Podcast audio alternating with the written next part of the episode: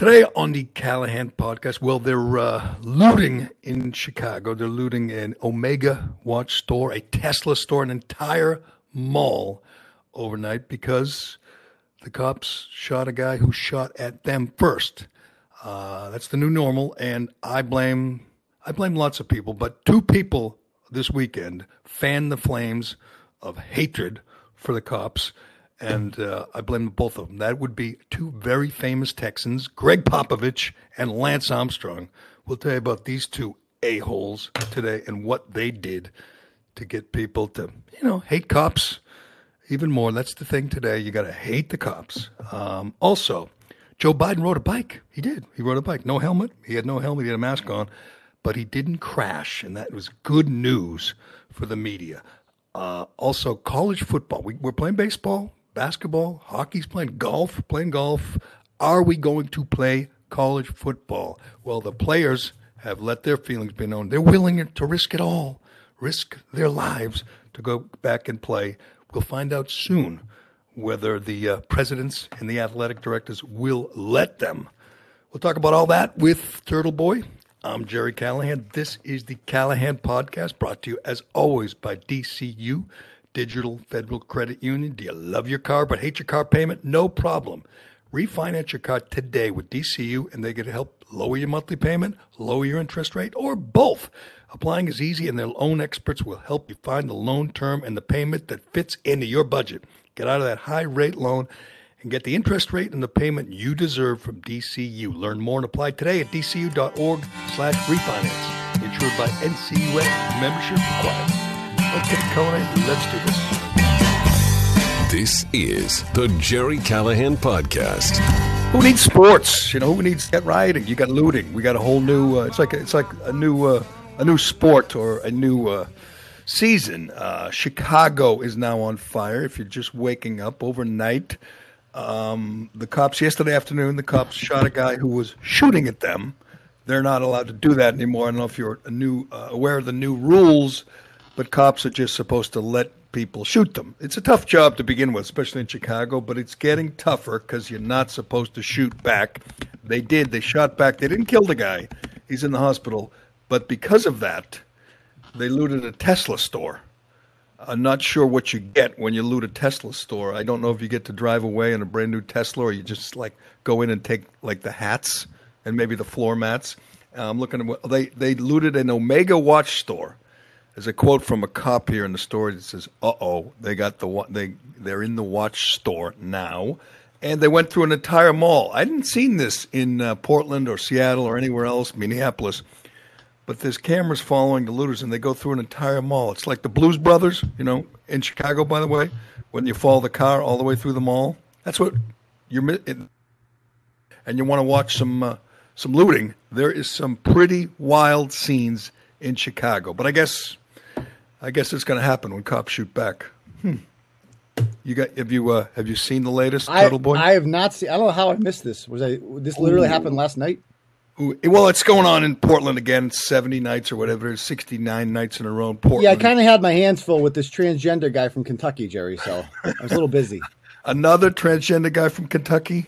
And he's a mask Nazi, too. He's the ultimate villain, the ultimate Turtle Boy villain. There was a character last night over the weekend. He attempted to shame an employee at Kroger's in Louisville.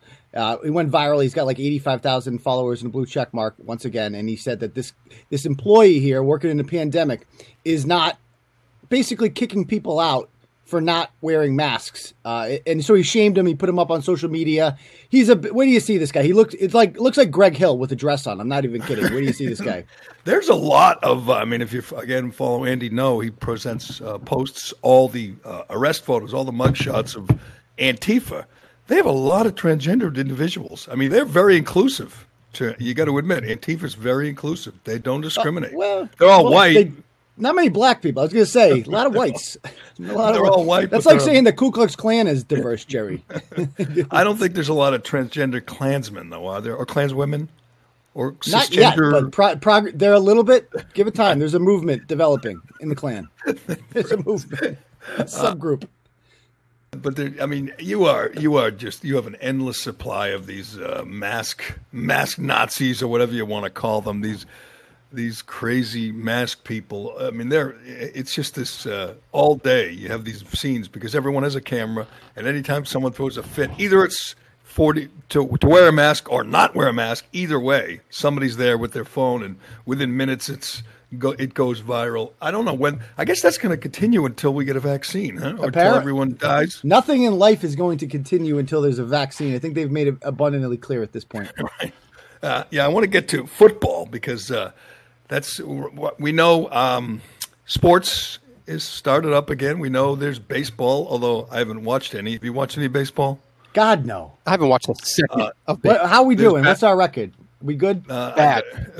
I'm not sure. I think it's just as bad. I'm not sure. I was going to go to Fenway and check out a game, but all those Globe employees were picketing outside, and I didn't want to, I didn't want to disrupt them.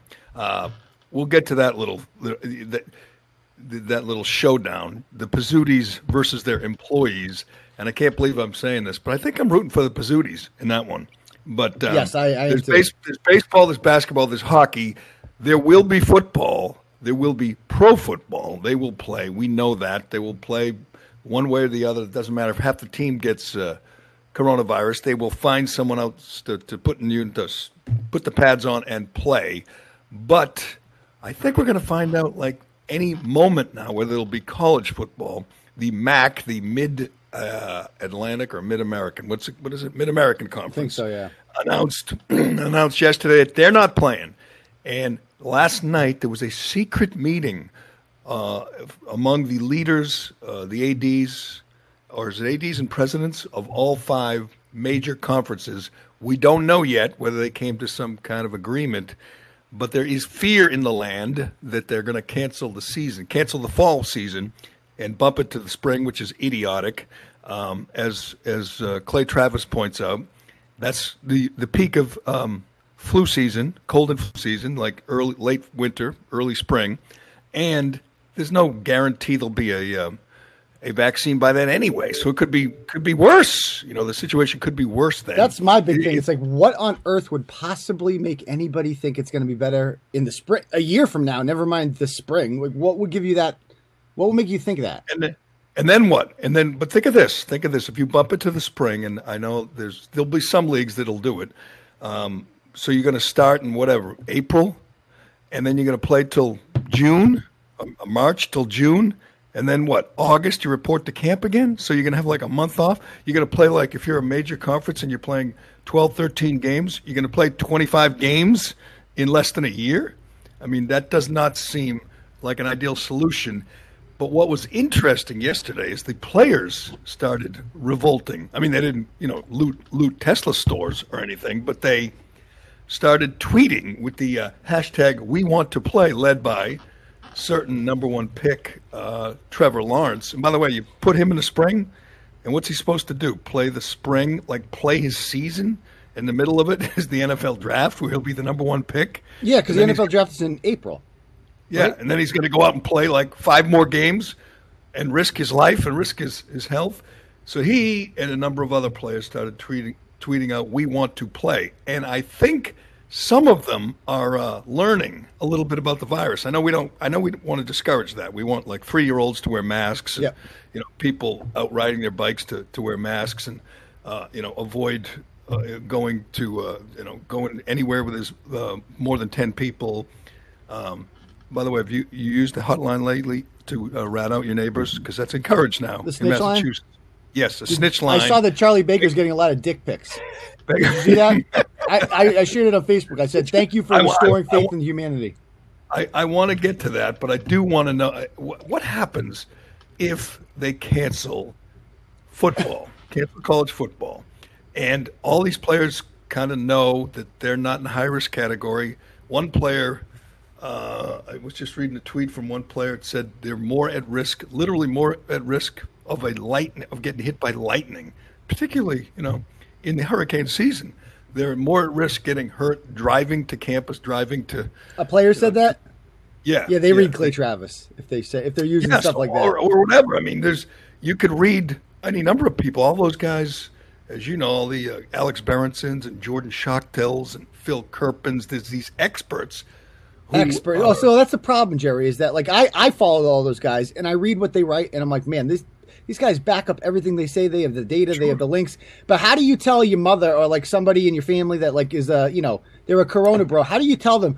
Well, I learned everything from a guy named Jordan on Twitter. Like, how do you sell that? I've done this. I've done this to a few people. I've sent them links, and they'll sit there and they'll say, "Well, you don't know. There was a 3-year-old in Indonesia who died of it." And it'll be like, first of all, I don't believe anything that comes from these third world places or comes from halfway around the world. I don't believe anything in the United States that says children die. But you like when we had. Our mayor in Boston with a curfew, and you're going, a curfew? What the hell's the point of a curfew? Still don't understand the point of a curfew. Like, you can't go out and walk your dog at 10 p.m. because why? The virus is like lurking like a bat. I mean, Gerry, the most pathetic group of people in the history of humanity are the ones right now who literally saw 2 months ago, after being locked down for 2 months, we all did our part to quote-unquote flatten the curve. We flattened it. And then all of a sudden, George Floyd dies, and we watch our politicians literally participate. I mean, the governor of Rhode Island's out there holding hands with no masks on with thousands and thousands of protesters. And then they immediately want to go back to more restrictive things. I'm sorry, if there is a spike and there is any, like, whatever, it's too bad. I mean, you allowed this to happen. You cannot go back at this point. You allowed this to happen. You can't tell people that you can protest with hundreds of thousands of people, but you can't have a goddamn barbecue in your backyard. That's ridiculous.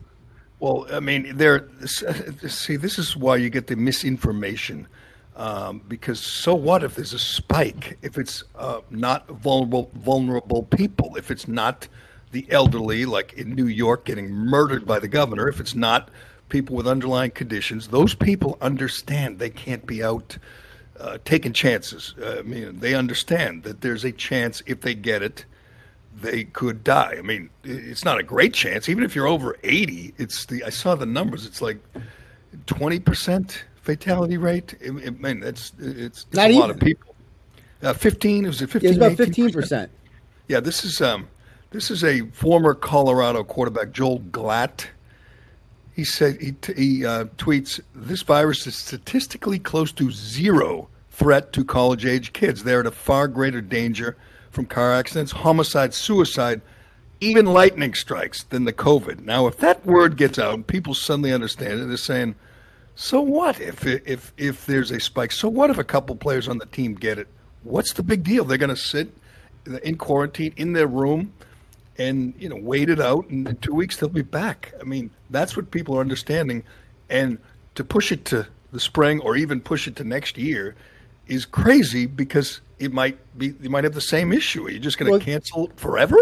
What you're saying right now is like Darren Ravel and Clay Travis went at it a couple days ago with this. And Ravel actually said that, well, your position is that you don't care if people get cases because cases don't matter because it's not that deadly. He goes, which is an insane thing to say. It's like, so people with blue check marks like Darren Ravel, I know he's a moron, but they're still saying this stuff. Like they can't fathom. Like, right. Wait a minute, you can get COVID and it's not a big deal. It's like, no, it's really not. Like, probably a third of this country has had COVID, and the vast majority didn't know about it because it's just not a very strong disease for healthy people. And you're going to get censorship. You're going to get the big tech companies. How much have you heard about Sweden, by the way? Sweden didn't lock down anything. They didn't destroy their own economy. And apparently, according to all the experts, Sweden has made it through or nearly made it through and didn't do all the crazy draconian things we did. You see how many people have died in Sweden total? No, but I can get it for you. I have the chart right in front of me. It's about 5,500. Their population is 10 million, okay? Our population in Massachusetts is under 7 million. We've had 8,500 deaths. We've had about 1.5 times as many deaths as Sweden with, 2/3 of their population? So I would say whatever they're doing, and they didn't have to destroy their own economy. They're literally the streets of Stockholm. People have been going out this entire time, no masks on. There's no mask mandates. People, and you know what? You know why? Their big thing was attempting to protect nursing homes. That was the one area that was like restricted, like you can't go in there. They still had outbreaks in nursing homes, but they've literally they're an example of what herd immunity looks like. They've had one death a day. In August, this is a country that's bigger than the state of Georgia, and nobody's dying anymore. So I guess it worked. Yeah, I mean, absolutely. But you're not going to hear much about it. I think the people who will point that out will be censored or suppressed. It's, you know, same as, you know, the hydroxychloroquine. Why do I struggle with that? It's not that hard. Those, you know, those people, it's hard to get the word out. Sweden, they have 5,763 deaths total in the country. 5,700. They had 82,000 cases total. The problem is, and I was tweeting about Maine the other day because a story came out about Maine. The state of Maine, there's like 1.3 million people in Maine, obviously a lot of land. In Maine, 41% of small businesses are expected to go bankrupt because of the reaction to the virus. Not because of the virus, because of the reaction to the virus. And how many people died in Maine? 93. Oh, okay. Sounds like something worth ruining your economy over. And it feels like that hasn't hit yet. Like on the South Shore here, I just heard about a restaurant closing over the weekend, and it feels like people are trying to fight as hard as they can to make it right now. And at some point, they're just going to give up. That's what it feels like. Yes. That's going to happen. I mean, every day you see another restaurant that's been around for decades just kind of, you know, close its doors permanently. No, I'm sorry. Maine has 125 deaths total. This is updated. 4,000 cases. But here's my favorite statistic. There are 125 total deaths in a state with 1.3 million people. There are 7 counties in Maine, entire counties, that have had one or no deaths, one or zero. 7 counties. So in those counties where there's no cases, literally no problem, no issue at all, they have to shut down and 25% capacity in restaurants and, you know, masks required. And for a while, the gyms were shut down, the golf courses for a while. I mean, when there was no problem. So I tweet this, how this state where 41% of businesses are going to go under, they have the same draconian measures as New York, New Jersey, Massachusetts. So what's the response immediately that I get from the Corona Bros, from the people, the team lockdown? It is, oh, so what you're saying is it's working. It's working. So if it's New York, where they have 32,000 deaths, they expect the governor and the mayor to you know, put their iron fist down on small business. And they do the same in Maine, where there are no deaths, virtually no deaths. People say, see, it's working. So either way, they can look at the you know, the ridiculous overreaction and say, this is what has to be done. So if people are dying, you got to have this, you know, you got to have a snitch line where people rat out their neighbors for having a birthday party for a 10-year-old kid, or it's, there's no cases, no issue, and people say, see, that's because we shut down all the restaurants. It worked. So the team lockdown wins either way. You know, the purveyors of panic porn win either way, which is a scary thing, because until there's a vaccine, they're never going to open up the economy.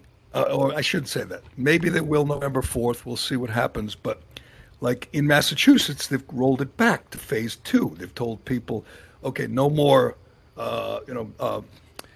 gym exercise classes with 20 people. We're going to roll that back to 10, because God knows, outdoor, you know, aerobics classes, you know, in the park are spreading the virus. It's just so insane. It's just so, and for some reason, most people buy it. The approval rating of these petty tyrants like Cuomo and Murphy and friggin' Charlie Baker is through the roof. People want to be locked down. I mean, not everybody's not. I don't think they polled small business people, but if you asked. Yeah.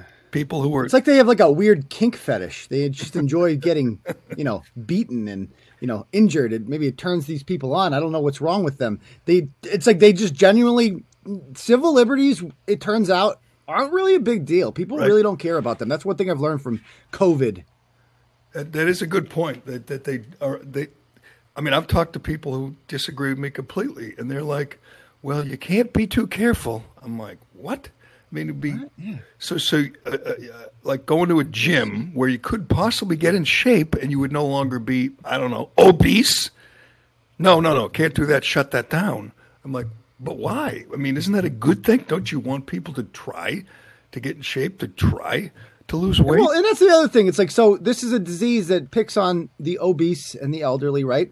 And that sucks. But at the same time, it's like, why are we catering for people who let themselves go? I'm sorry. I'll just come out and say it. I know this might sound cruel or whatever, but at the end of the day, like you did nothing. Your doctor told you to exercise and stop eating Wendy's. You disregarded that information.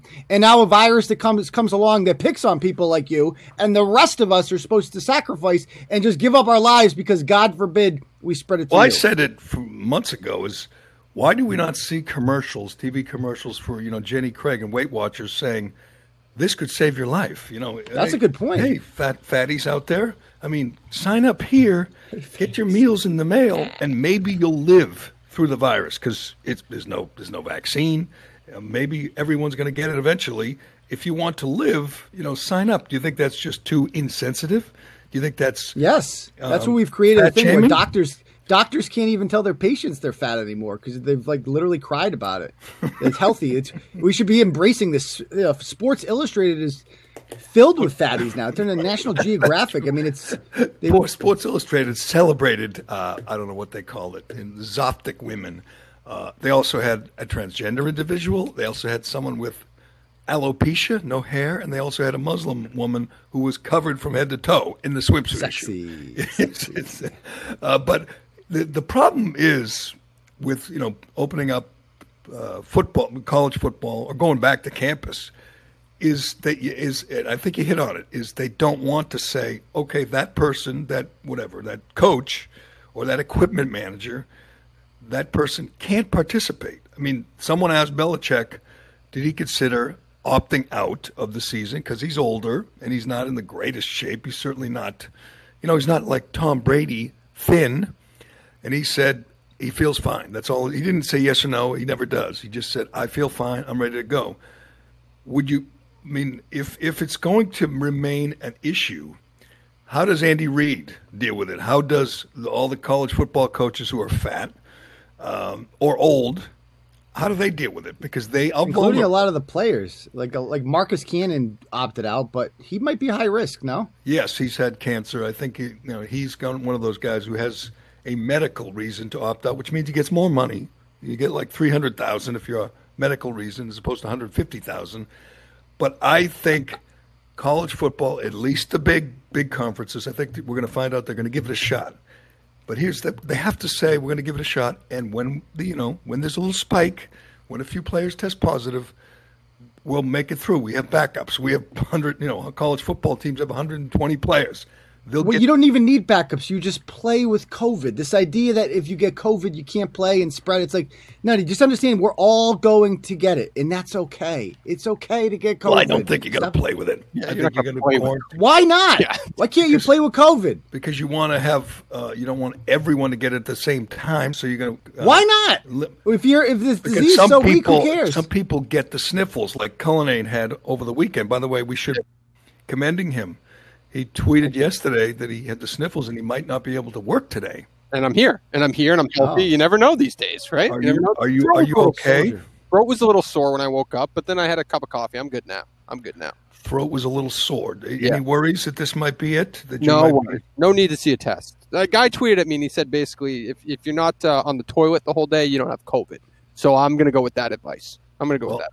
Well, I mean, it would be bold for them to say we're playing, no restrictions. If guys get it, so what? They're young, they're not gonna die. But then you have the question of, I mean, if Nick Saban says that, he's older than Belichick, I believe. He's late 60s. Do you say, Coach, you're not like the players. You're at risk.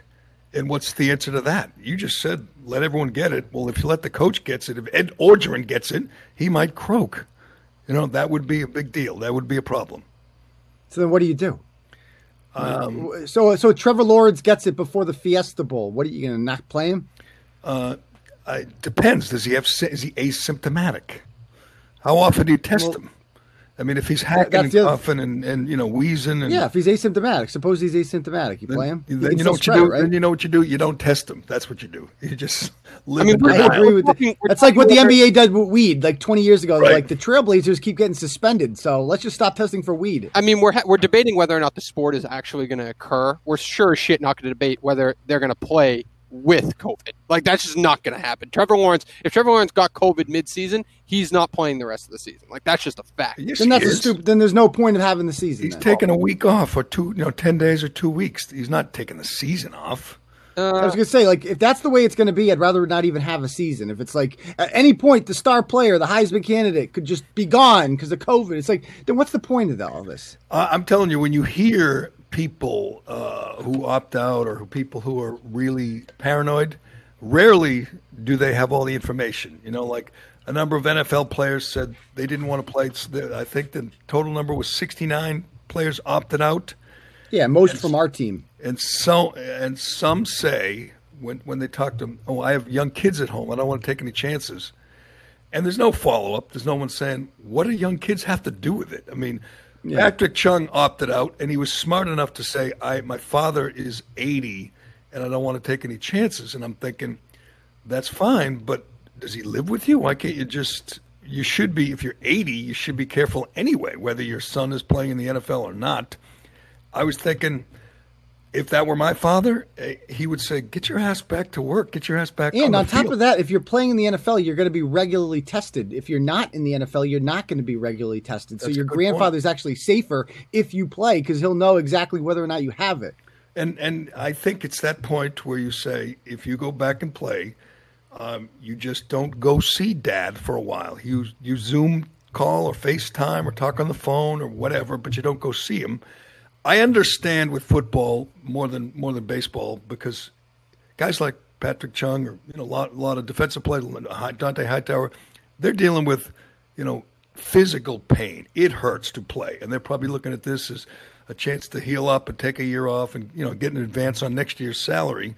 And it's like, oh, good, I'll use COVID as an excuse to just take a break. The real insane one was like David Price or Buster Posey. I mean. David Price pitches once every 5 days. He makes $32 million a year. I mean, prorated to whatever. But he doesn't want to take any chances because he has kids. What the hell does that mean? I mean, could someone sit down and inform him? Is it asking too much that you read up and it to your children if you're exposed to the virus? It just and people think, as you know, people would commend him and they'd call him. Unselfish, or isn't that wonderful? He's going to sit out. Why? Why is that commendable? I don't understand. It doesn't make any sense to me. I don't understand. Why is Dante Hightower sitting out? Same thing. I don't get why that's commendable, but I commend the fact that he has a choice, right? Like so in college football, all these presidents and ADs or whatever, they're all going to meet, and nobody is going to have a choice. Like Trevor Lawrence doesn't have a choice. He's using his voice, but he doesn't have a choice. He's totally dependent on whether or not all these presidents are going to allow him to play football. Well, he could, yeah, sure. I mean, if they say we're playing, he can say I don't want to play. I mean, he has a choice. It's America. You always have a choice. I think he's smart enough, at least from reading his tweets and hearing, he's smart enough to know that it's not going to kill him. I mean, is that asking too much to just understand that it's not going to kill you if you're 20 years old and in good shape? As we mentioned earlier, these Alex Berenson guys, they all point out there is virtually zero risk. It is literally like 1 in a million for a kid in good shape, a healthy 18-year-old. It is literally 1 in a million that it's going to kill him. And where are you if you're worried about getting the virus? Where do you think you're safer? In a controlled environment like college football, where the coach is on your ass all the time, knows where you are, and tests you constantly, or back home on your own, do whatever the fuck you want. That's true. I mean, you got doctors, you got trainers. I mean, you're going to be doing everything right. You're going to be eating right. So much safer for working out. You're going to be in great shape rather than staying home. So that's what's going to happen. You think a guy like Marcus Cannon, do you think he's going to stay in tip-top shape while not playing? Or do you think he's going to let himself go a little bit? Probably he can't let himself. He has to stay. He can't get in his tip-top shape because then he can't be in the NFL. He plays offensive line. Like, he has to be obese, right, to play his position, to be effective at what he does. I wonder how much does that affect? Like, are NFL players and those guys, left tackles, are they, if they get it, are they in big trouble because they're so big? I don't know. I don't know how that works. I think they'd be more high risk than if Tom Brady got it. Or because they're so young and otherwise healthy, I mean, are they going to be okay? It will be wild.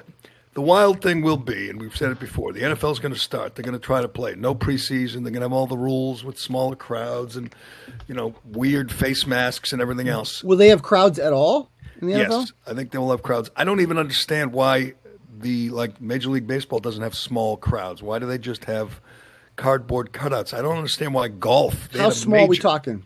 How many will fill? 15,000 in a 70,000 seat stadium. So one. Well, did you see the governor of Pennsylvania will not let Penn State put 20,000 people in a stadium that fits 105,000?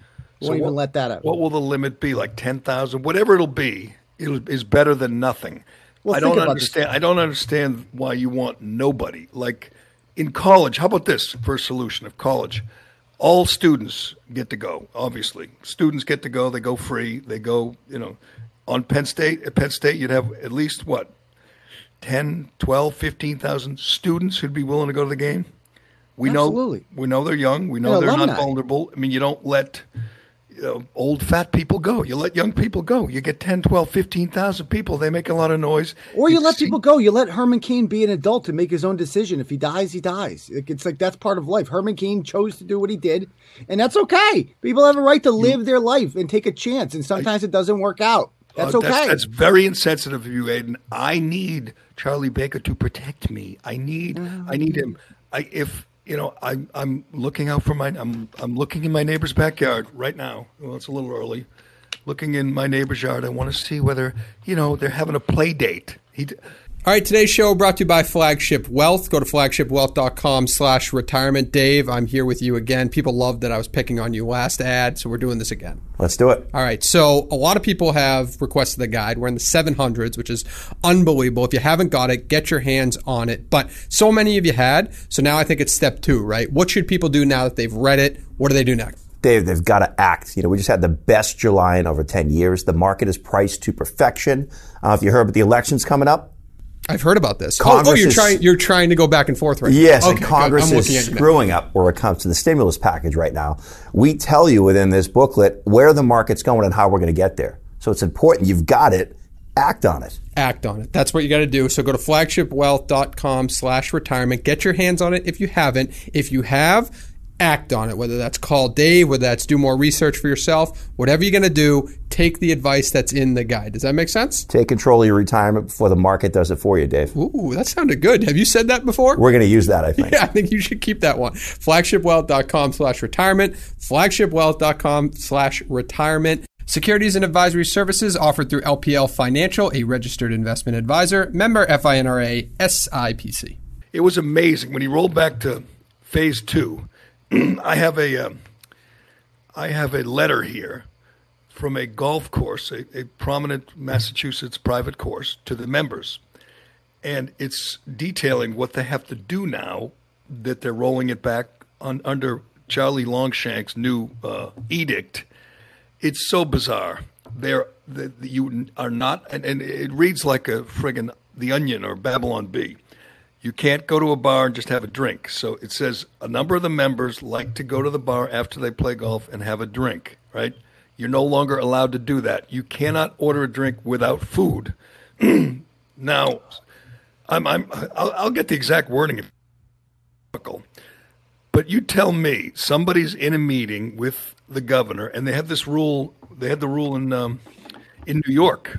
A bar started selling Cuomo chips, killer Cuomo chips. They were selling a bag of chips if you got a drink, because the governor demanded that you had to get food. This stops COVID. If you have just a drink, COVID, you're in trouble.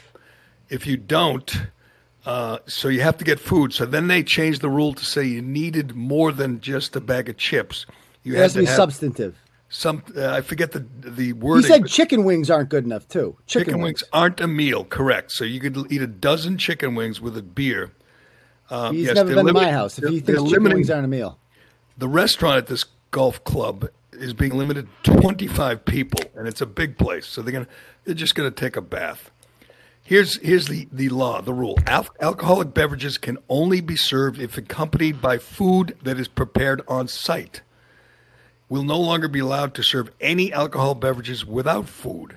So they came up and said, we know a number of members would like to just have a drink after they play. To accommodate this, we'll be introducing, quote, small appetizers, which will offer personal-sized snack portions for $2. So the solution this place comes up with is to charge $2 for some appetizer that people don't even want. You can't order a drink without ordering food, so you're going to get to order $2 appetizers. This is it's not a law, it's an edict. Obviously, it's not passed by the legislature, but the governor is saying you can't sit at a bar and have a beer unless you have an appetizer, all because of a friggin' virus? Can you help me out? I'm confused where there's the connection, the in this train of thought. Like, how does that help? I'm serious. It doesn't. I mean, how does anything, Gerry, this hasn't been making sense for months, and I always just go back to the protests. It's like the same people. I just cannot believe they had the balls right now to use, like, his justification for shutting down the state was like a lifeguard party in Falmouth. Right. And they were all a wedding 18, in Gardner. They were all 18 years old, 19 years old. They didn't know they had it. They got the virus. They're going to get through it. But and he came up, again, the governor of Massachusetts and Rhode Island, I believe, said the same thing. A number of places gave out the number and encouraged you to rat out your neighbors if they not had only that, the state police, and I want to say something about that. So, like, did the state police not realize of Rhode Island that their biggest defenders during the last, probably the hardest couple months of their existence, I would argue, the police in general, the people who had their backs, the minority of people who had their backs are the same people who are anti-lockdown, who are most likely to violate this. And you have the balls to put out a statement saying you're going to arrest them. Screw you. If that's the way it's going to be, you deserved everything that these assholes gave you for the last 2 months. It's a good point. It's like, you really are going to knock on doors and say how many people are in your backyard pool? Kids, one of the things, I read the whole thing the other day, and it's laugh out loud funny. Howie Carr wrote about it and just shredded Charlie Baker. One of the things was about, don't have multiple children at your play date. Have it just one other kid. So you have so they're literally talking about, like 6-year-olds and saying, don't have more than two 6-year-olds. Again, absolutely no basis in, scientific, evidence or facts, just totally made up by a guy who's so drunk on his own power. He's sitting home saying, what else can I come up with now to pretend that I'm, flattening the curve, which is supposed to last 2 weeks. A friend of mine went to Maine for the weekend, and he told me that he didn't go through the tolls. He took the Route 1 as opposed to staying on the Maine Turnpike because he thinks they're going to track us using Easy Pass, and you're going to get a $1,000 ticket in the mail if it shows you didn't quarantine for 2 weeks. Now that is friggin' chilling. And you may be right. Maybe the cops will enforce it and people will applaud it and his approval rating will go up. But you cannot tell me that, civil libertarians or anybody with a brain is going to say, oh, good, we're tracking those scofflaws. What if you just go to Maine or go to New Hampshire, go to Rhode Island by yourself or with your family and then go home? Why do you need to quarantine for 2 weeks? And if you don't, is the government really going to fine you, like big fines, thousands of dollars? And where is the ACLU on literally the biggest attack on civil liberties in American history? That's a great question. It is. That should be right up their alley, but they're too busy dealing with, transgender issues or, like transgender track stars or suing the cops. Suing cops or making sure the borders are open. Borders with the country, not with states. State borders, right, for some reason, are enforced in this country. but national borders are not. And by the way, the new thing that they're all CNN is sharing and all the left-wing media outlets are like, everyone's favorite socialist prime minister from New Zealand is reporting that they've had no deaths and there's no COVID there and it's not spreading. What they always fail to mention is, A, it's an island nation, so it's a lot easier to contain. And B, they've literally shut down their borders for 5 months. No one can come in and out of that country. So do you want us to shut down borders? Is that what they're saying? I mean, look at Hawaii's the same way. Hawaii has like no deaths, but they shut everything down and they're arresting tourists who tweet or Instagram their, you know, photos on the beach because they didn't stay in their hotel room. They're arresting tourists if they don't stay in their hotel room for 2 weeks. Who the hell's going to do that? By the way, it's true. You're going to commend an island and say, boy, we should have done like they did. You know, we should have done what, you know, and they're back to normal. Trinidad and Tobago did or something. I mean, okay, that's fine. So let's trade it. Close down the borders. No one from Mexico can come in here ever again. Yeah, I'm sure they go for that. Well, Canada, you can't drive in, but you can fly in. Which you can't drive in. You can't drive in from Canada, but you can fly in. I have a friend who owns a motel in Old Orchard Beach, which is all Canadian, French Canadian. That's his clientele is all French Canadian, and he is like, I don't know if he's going to close up or go bankrupt, but I saw him the other day. He said he's had one room filled, one. Because there's no French Canadians driving in. His clientele don't fly. They drive in and they stay for a week, and they can't come in. Unless you fly, you can't come in. So he's screwed, but who cares? He'd probably be one of the 41% in Maine small businesses that go under, even though there is no problem with the virus in this state at all. There's nobody in the hospital. There's nobody dying. It's remarkable, and people still go, yeah, well, that's because we did all these things, That's because they shut the border, and they don't shut down restaurants, so we're all better off. It's just, you were right. It has shined a light on how freaking stupid people are and how gullible and how easily led down the road. What Trump is missing out on in this, Jerry, is that the Big Ten is the most important, literally, part of the country. Wisconsin, Ohio State, Michigan, Penn State. Right. Those four states right there are critical to his election, right? Do you think most people in those states want the college football team to play? Of course. So capitalize on that. He should be out there. That should be a literally front and center issue, is making sure college football plays. It increases his chances of winning in Florida, of winning in North Carolina, of winning in all those Big Ten states. Those are important states. But is he doing that? I'm not hearing that. It's a good point. And there's this controversy, I think you mentioned Darren Ravel and other guys on Twitter, that does the media people want football, sports media, do they want football? And the response is always, of course, that's how they make their living. They cover football. But there's a more important thing at play, and it's Donald J. Trump. And most of the media, I'd say not all, but 99.9% of the media wants Donald Trump to lose. So they don't want football to come back strong and add to this appearance that the world is back to normal. That's what they're afraid of. So they would give up football in a heartbeat if it helps Biden at all. I mean, they'll say, "Look, we can't do this because we got no football, we got no school." Blah, blah. They don't want. We've gone over with the teachers union. They don't want to go back to work because they don't want to help Trump. That's the whole reason for everything. Of course, the media who hates Trump don't want football back because that helps Trump. Simple as that. I mean, the funniest thing that happened over the weekend, I hope you saw it, was when Biden rode a bike. He rode a bike. I did not see that. Oh, he rode a bike. He rode a bike with a mask on and no helmet. Oh. And that's when Ducey, what's his name, Peter Ducey from Fox asked him, have you picked your running mate? And he said, yes. Who is it going to be? And he said, you. And immediately the story was he has picked a running mate, but he hasn't announced who. He's going to announce who this week. The convention's next week, the virtual convention. And is there a rose ceremony or how is he doing this? It's a good question. But so he rides a bike. And immediately, all the left-wingers on Twitter, like Rex Chapman, compares Biden riding a bike to Trump going down that ramp at the military academy real slowly and said, who's feeble now?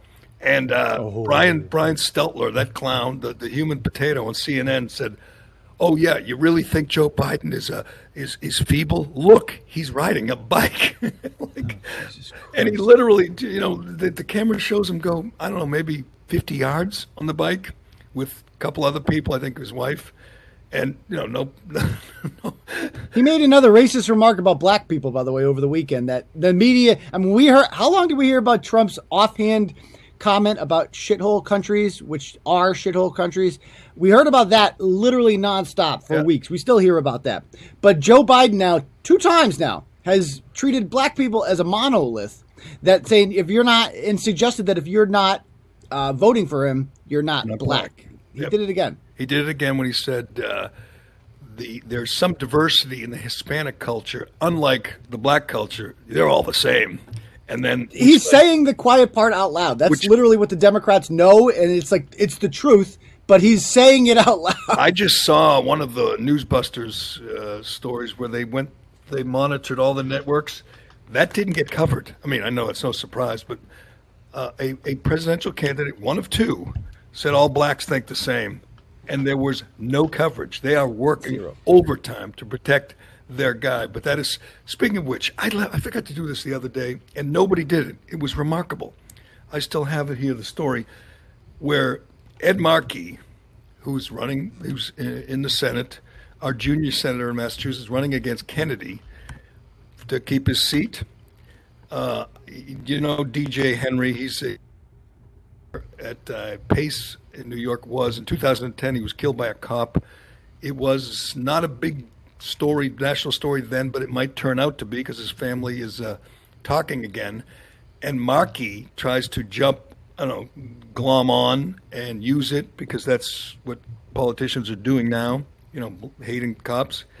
DJ Henry's family said, screw him. We called him when this all happened. Not only did he blow them off, he called them colored. He called them colored. Though? That was not ever on like video. Or, doesn't Markey deny that? He apologized. He apologized for it. He has to, because you can't ever accuse. Remember Adam Jones, you can't accuse people like that of lying. So yeah, but he could say, well, it's a misunderstanding. I never said that, which is what I thought he'd say.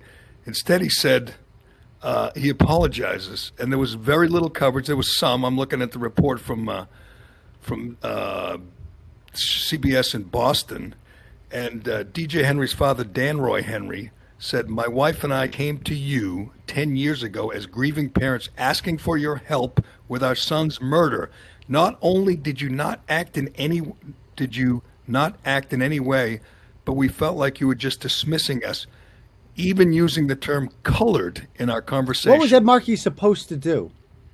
He was supposed to bang the desk and demand an investigation and say one of the one of my constituents was shot by a cop. I mean, we talked about it a lot on my old radio show. We had his father on. He was 20 years old, football player at Pace.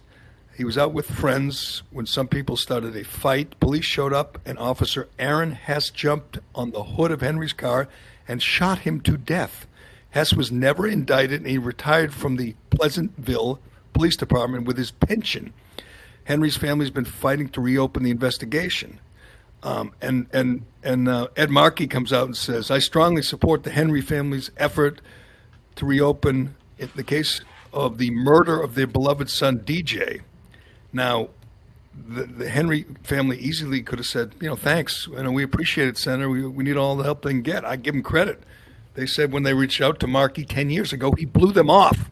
And he called them colored. Can you imagine? Are they from his district? Yes, well, he's a senator, so of course. No, but he wasn't 10 years ago. 10 years ago, he was a representative from Malden. So they reached out to everybody, I'm sure. And who cares? I mean, you don't think. Well, it cares because I don't think they're in his district, Jerry. So what? Do you think Ayanna Pressley wouldn't jump on this, whether they're in the district or not? We're talking about. You said it was one of his constituents. Do you don't think that matters? Well, he is now. He's a senator, so obviously he is now. But he wasn't back then. Okay. Are you listening to me? Ed Markey, I am listening to you. Their son, unarmed, young, black guy. Yeah, I got that part. Got dead by a cop. Yeah. And they're calling and everyone in Congress, probably the senators and everyone else, and Markey blows them off and calls them colored. My question is, What if this were, you name the, you know, the Republican? What if this were Matt Gaetz or Jim Jordan? What if it was, you know, whoever in the Senate? If it were Mitch McConnell, you think if one of those guys blew off a grieving black family and called them colored, you might have heard about it? Well, the Republican can't deny it, at least. Like Ed Markey is in a position where he can't deny it because you have to believe everyone these days. Like Adam Jones, I mean, that's a perfect example of that. You have to believe it. I don't think he called him colored, and if he did, it was probably in a situation, Jerry, where, I'm sorry, when the appropriate term is people of color, can you really blame some old white guy if he screws it up and he says a different version of people of color? My point is, what if a Republican did it? The cover-up by the media is just... incredible that you could do this. If you're a Democrat, no big deal. But anyway, I want to get to a couple other things. Let me check the latest on the rioting in Chicago, see if anyone drove off with any Teslas. Yes, one of the most dishonest things you will get from the media is the coverage of the Michael Brown shooting in Ferguson, Missouri. I mean, I did this yesterday on Twitter. I had this big Twitter fight with Seth Abramson, author, poet, professor. He said he lived in Boston and followed me on the radio and has always hated me, so he started attacking me. And then I noticed he had 834,000 followers, so I started fighting back and got a bunch of people jumping in on both sides. But the dishonesty you get with the Michael Brown story is incredible. I don't know if we can play... Gregg Popovich, just insufferable phony Gregg Popovich, but he had a press conference after his game. I guess they played a game. I don't even know. San Antonio played a game yesterday. So his press conference, all he wanted to talk about was Michael Brown. And it was the most dishonest take by the biggest phony out there, except maybe LeBron, but one of the biggest phonies in sports, Gregg Popovich, wanted to pay tribute to Michael Brown. God. You know, having said that, just a reminder to you guys why we're here. You know, it is the opening of the NBA, and we're going to have a playoff, and there's going to be a champion and that sort of thing. But the thing that's even bigger for our country at this moment is this emphasis that so many more people seem to have, and that's the racial injustice that we see, and it's become more obvious because of the killings of so many young black men. And we always hear about thoughts and prayers when our children are gunned down at schools or are... Okay, can we get to the Michael Brown part? Navy or Airmen, Army, SEALs, no matter what it might be militarily, when they are... killed. Thoughts and prayers. And it's the same way when young black men and young brown men are killed. Today's 6-year anniversary for Michael Brown. I don't know if any of you thought of that today, but 6 years ago today, he was gunned down and killed. So this was a young man who had just graduated from high school about a week earlier. Oh, Jesus Christ. And there was some sort of an altercation that everybody is not agreed upon yet. Oh, God. The fact that is agreed upon is this is a young man with his hands in the air running away from an officer. That's agreed on? Running away and received 6 shots in the back that killed him. Ah! Just another example of an overall culture. Not every policeman, so don't take it out of context, but an overall culture that sort of presumes guilt or feels danger because it's a young black man. And this particular officer even said that he was in fear of his life. Now, I can't imagine being in fear of my life if somebody's running away from me with their hands up. That's not too scary. And, of course... shut up, Pop. He's so just. So by the way, he didn't. Why did the fact that these people have the nerve to chime in on any social events after being silent about Hong Kong and the nonsense that went on there 9 months ago is absolutely absurd. Like, these guys think they still have credibility after they shut their mouths about some of the worst human abuse, you know, violations in the world. It's simple. I mean, maybe Hong Kong is not that simple. The issue of free Hong Kong and, you know, the deal, you know, with China. But here's a simple thing. There are Muslims in China who are being used as slave labor to make the sneakers that LeBron James and Colin Kaepernick sell. They're slaves, and they're making the crap that Colin Kaepernick is pushing. Nike's paying Kaepernick millions, and these people, these Uyghur Muslims, are making the stuff, and Colin Kaepernick does not care. LeBron James does not care. And this freaking phony Popovich doesn't care. What he just said to you, I mean, I don't know if there were any follow-up questions. The media probably doesn't care. They're probably nodding and saying, He said he had his hands up, Joe. That's just dreamy? A lie. Isn't he dreamy? I mean, Popovich is not a handsome man, but they would absolutely love to work the shaft because he is, you know, a voice for the, you know, for their side. And he hates Trump, and he's going to work hard to get Biden elected. And he lies about cops all the time. He did the hands up thing. He did that. Like, what are you talking about? You did a minimum amount of homework on this to read up. I mean, hell, not everyone remembers. It's only 6 years ago. Michael Brown was a huge kid, big guy. He trashed a store, assaulted the store owner, the Asian store owner, stole cigars. Officer Darren Wilson tried to stop him. He tried to take his gun and kill him. Darren Wilson shot him. Hands up, don't shoot is a lie, and everybody knows it. It's a lie. His fingerprints were on the holster, were they not? By the way, it's a lie that led to mass, you know, rioting, looting, other people dying, burning. Remember his father? Remember what his father famously said, Michael Brown's father? Burn the bitch down. This was investigated by the Department of Justice. Eric Holder and Barack Obama said the shooting was justified, and hands up, don't shoot was a lie. Popovich is lying, and he's doing it to create more discord, more anger, and no one will call him out. He's just repulsive. He and Steve Kerr, the both of them, and LeBron are just repulsive. And the new take is, as you saw from Stan Van Gundy, another obnoxious liberal. He said, it doesn't matter what's happening in China. We once killed the Indians and enslaved Africans. So look at our own problems. And I went at him on Twitter like a lot of people did and said, who didn't? Yeah. All right. Who didn't? Everybody did. It's like, well, those things, we stopped doing those things. We solved those problems. We've moved on now. Let's talk about now. China has Muslims in concentration camps. We don't. We are better than they are. We are better, a better culture, a better country. It's not, you know, there's no moral equivalency here. If they're putting people on trains, sending them to concentration camps and having them make and work as slaves, they're evil, and we're not. Simple as that. But these guys, Popovich and Kerr and Van Gundy, are all full of it, and they're just trying to ingratiate themselves to the players. Simple as that.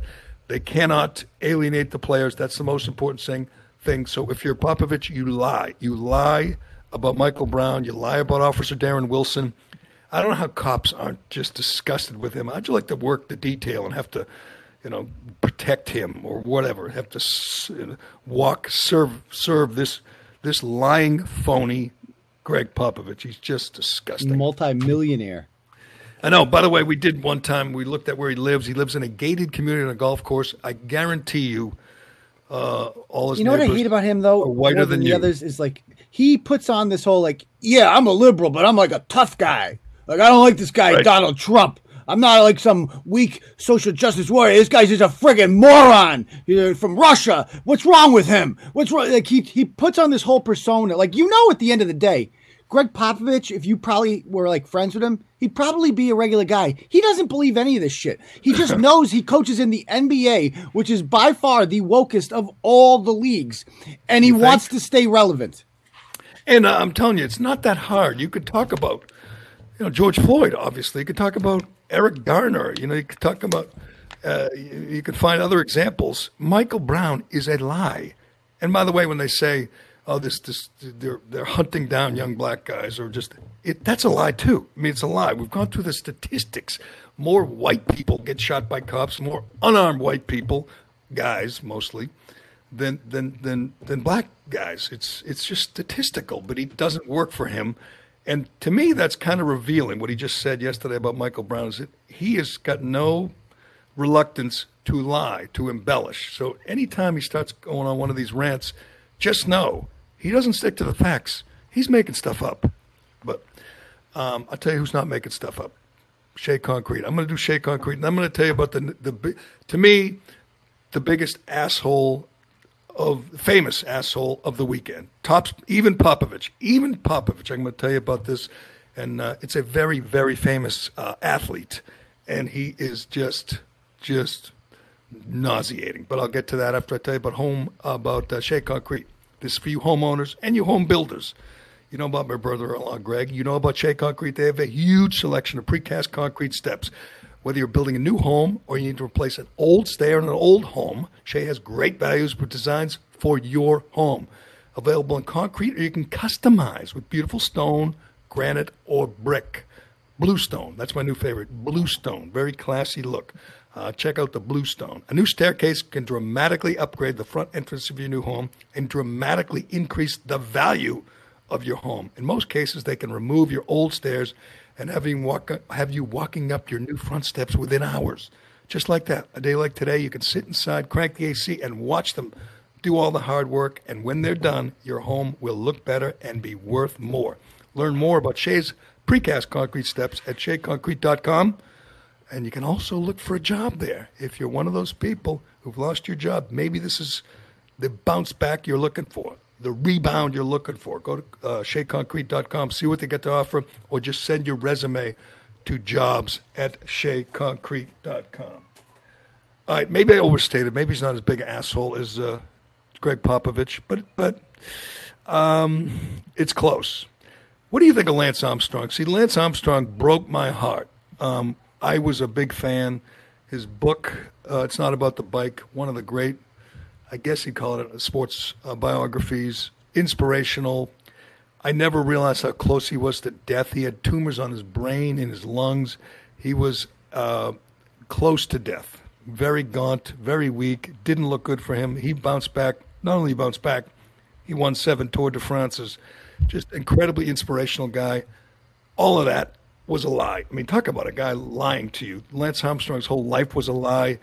And when he really lost me was when I heard or read that maybe, you know, all the performance-enhancing drugs he did maybe contributed to the cancer or maybe made it worse. He survived. He was, you know, denying it every minute of every day, denying he did anything wrong. I used to believe him. That's how stupid I was. It was all a lie. He's the biggest cheater ever. He's the biggest asshole ever. And if you read, like, the unauthorized biographies, he was just a mean guy. He was like Ellen. You know, he was mean to everybody, and he wrote it off as competition. But all the guys on his own team, kind of, not all of them, many of them bailed on him. But check this out. He's still in the bike business, the bicycle business in Austin, Texas. Mm-hmm. He's decided he's no longer going to provide services for the police, the Austin Police Department. His bike shop will no longer supply bicycles or repairs for the cops. He had a contract last year with $314,000 with the cops to provide bikes and repairs. He's breaking that off because, you know, it's cool to hate cops now.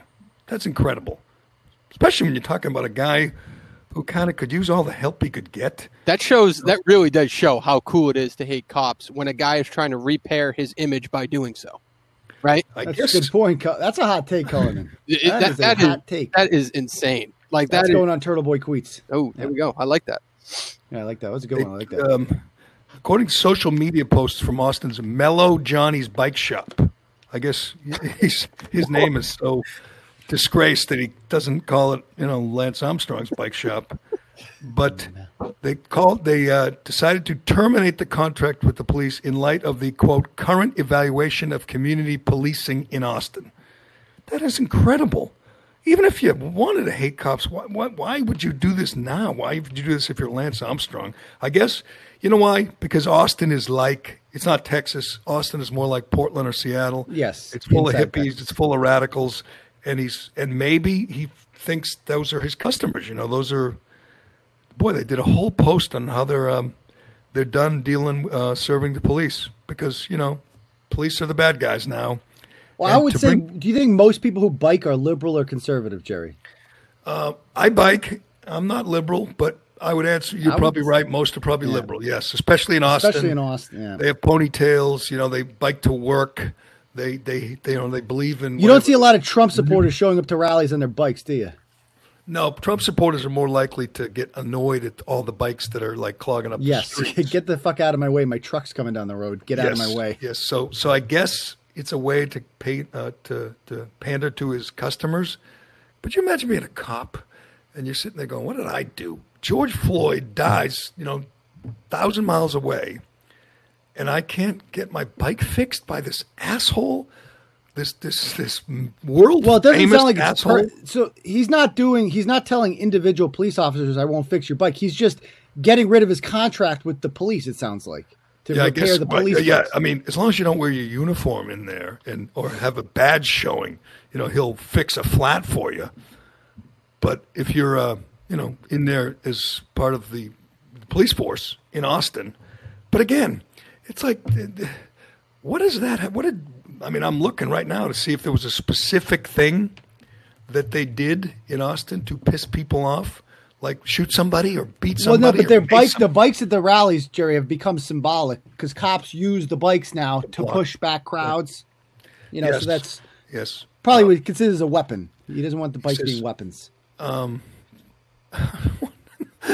not kidding. I assume that's his thought process. No? This is the statement from Lance Armstrong's bike shop. I'll continue. In the context of the current evaluation of community policing in Austin, we've decided to no longer purchase, resell, or service police-issued Trek bicycles and accessories under the City of Austin's request for proposal the shop was previously awarded. So some other bike shop's going to get $300,000 because Lance Armstrong doesn't like cops. It just – and because if George Floyd, again, and you and I talk about this every time, if George Floyd did not die under the knee of Derek Chauvin, Lance Armstrong doesn't do this.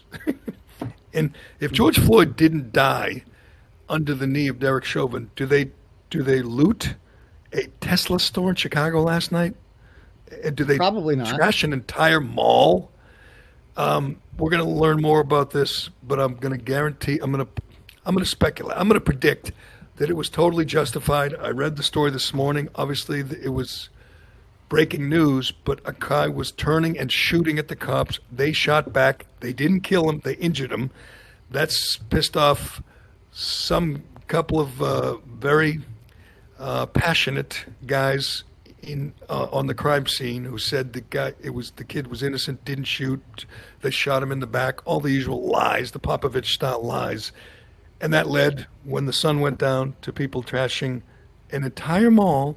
A jewelry store, a Tesla store, a Saks Fifth Avenue. They didn't no low budget looting here. This was high end looting. Yeah, they didn't go to the dollar store. I retweeted a picture. Some woman or girl, I don't know, a female, went through the store looking for a device to cut off the security things, you know, off all the clothes, and she videotaped herself, you know, going through the drawers looking for the tool that takes that thing that sets off the alarm off all the. Weren't they looting? Yeah, I was wondering that. I guess. What was she worried about the alarm for? It's a good question. Maybe she thought she would have trouble getting it off once she got home. Maybe she thought that tool was the only way to get those things off. I don't know, but the video is wild. You actually see them going through an entire mall and trash it. It is wild. It's actually, I feel like that's actually decent publicity for malls these days compared to Amazon just taking over every store inside the mall to become a warehouse. That's true. There was an Amazon store. At least they fucking go there for commerce. At least that's nice. I don't think the Amazon store that I saw trashed last night was in Chicago. I think it was in Seattle. And, of course, they're trying to burn – every day when I watch video from Portland, I don't understand. Do you help me out? Why don't the cops stop them from trying to burned down the police union's building with people in it. The mayor admitted that clown, Ted Wheeler, admitted that you're trying to kill people when you set a building on fire. He said that murder. Is that still a crime? Is that still against the law? Because they're not doing much about it. No, that the police have been pulled out, and it's just... The sad part is, Gerry, when I watch stuff like that, all I can think of is none of this matters. The only thing that matters right now is coronavirus. It's like none of the looting doesn't matter. Like nothing matters more than coronavirus. True. I didn't see those looters were not wearing masks and they were not social distancing. They're in trouble now, Aiden.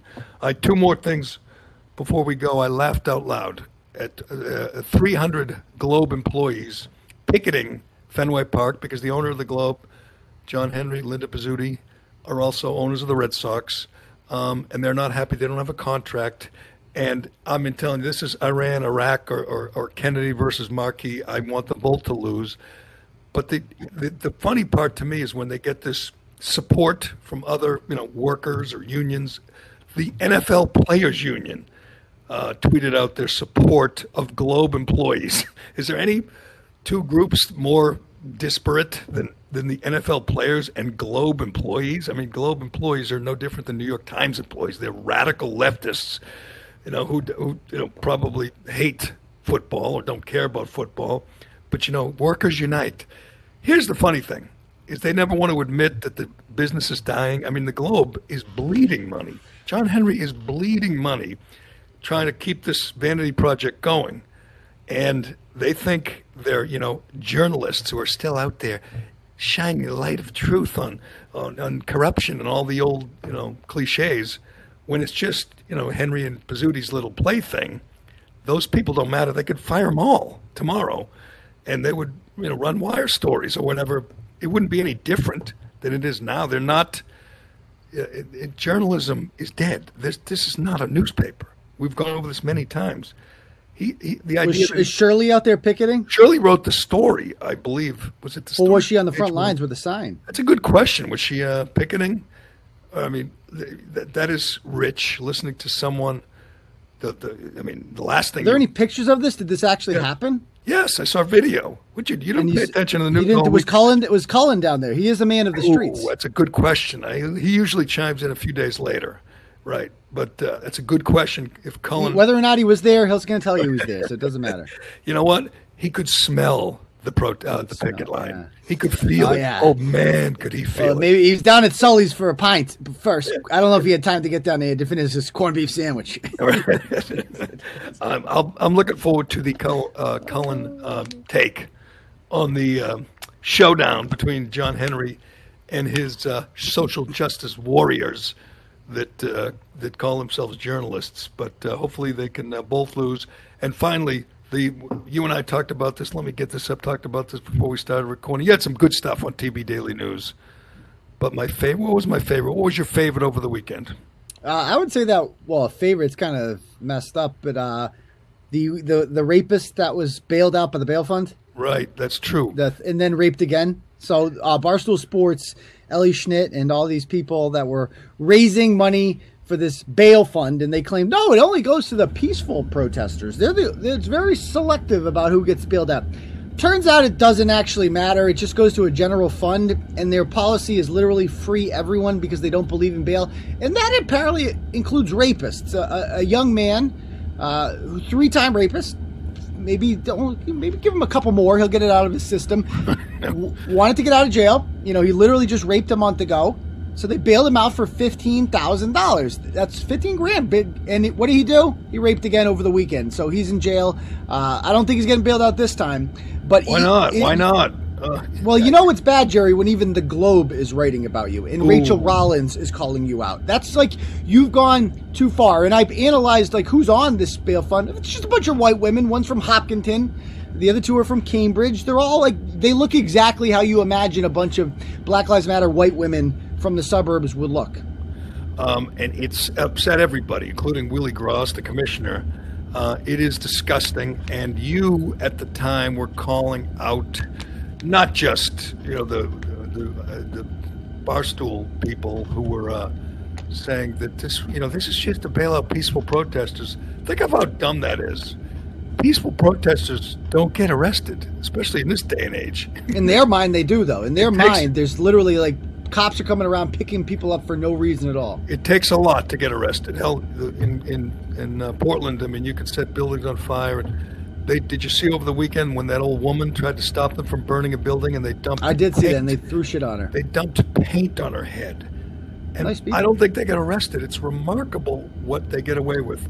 I need to know that. I mean, they get arrested, and if you follow it, they never have to pay bail. They get arrested and released immediately, and then they get arrested again. Why can't they just make them detain them for a while? Why can't they make them pay bail? Why can't they at least slow down these radicals out in Portland? I don't get it. The feds aren't there anymore. It's just local cops and local politicians dealing with this.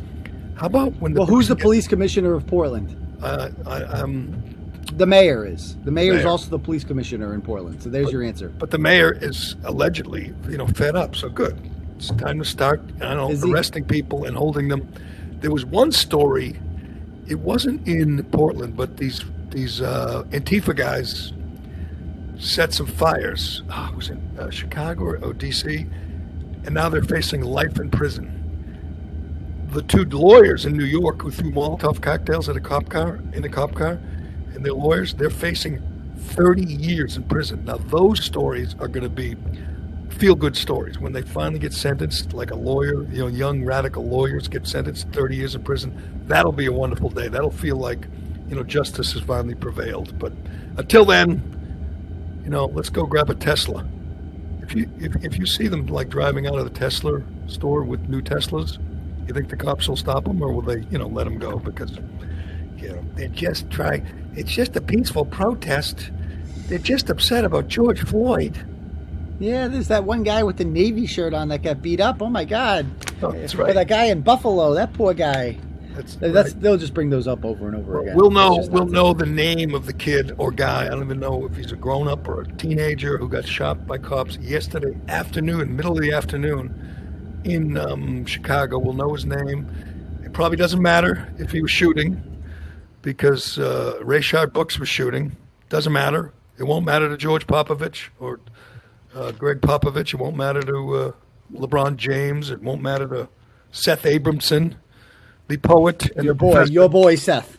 How did he even find you? He said he grew up.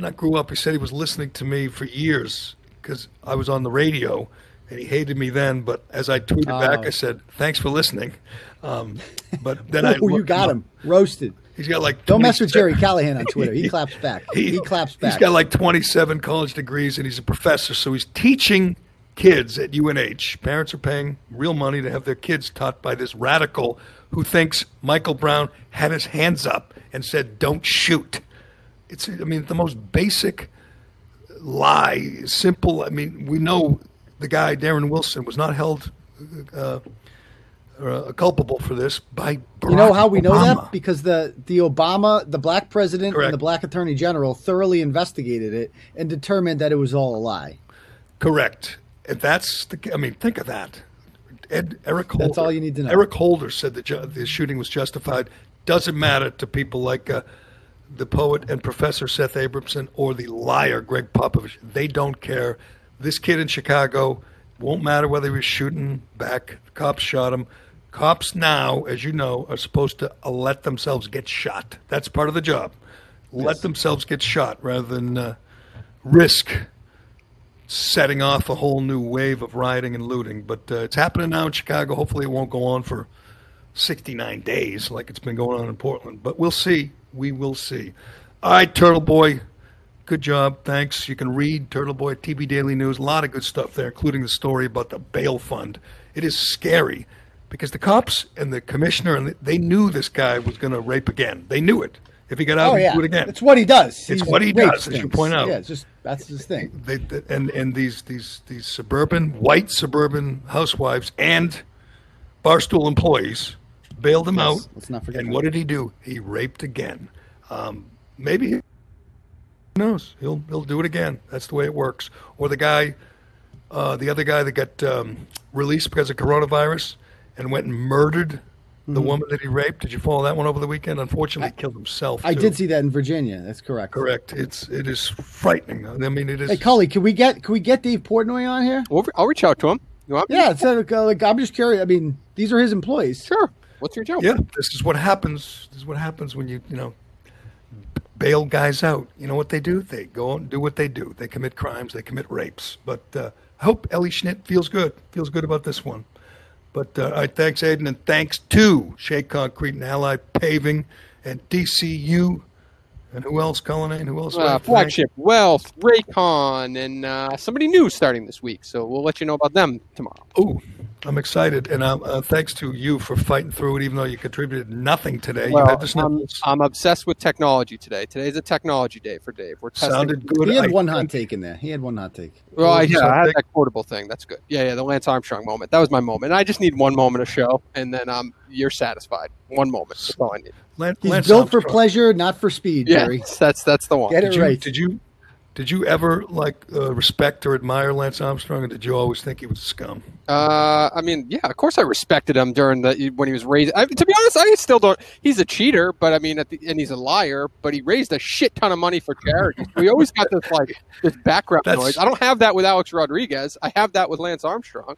So. That's a good point. I mean, he doesn't anymore, but he did for a while. Those yellow bracelets and yellow shirts. I had one. Hell, I bought a Trek bike because I respected Lance Armstrong. I wanted to ride a bike, same bike he rode. Your whole life's a lie, but you were able to raise billions of dollars or hundreds of, however much he raised because of it. Like, you win. Sorry, that's fine. You're not. But the problem is.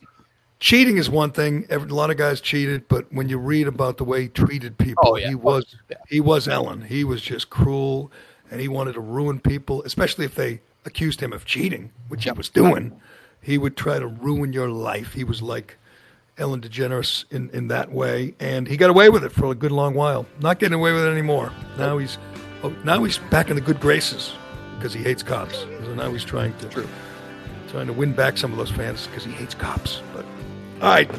Thanks, guys. I'm Gerry Callahan. This is the Callahan Podcast, and we'll do it again tomorrow.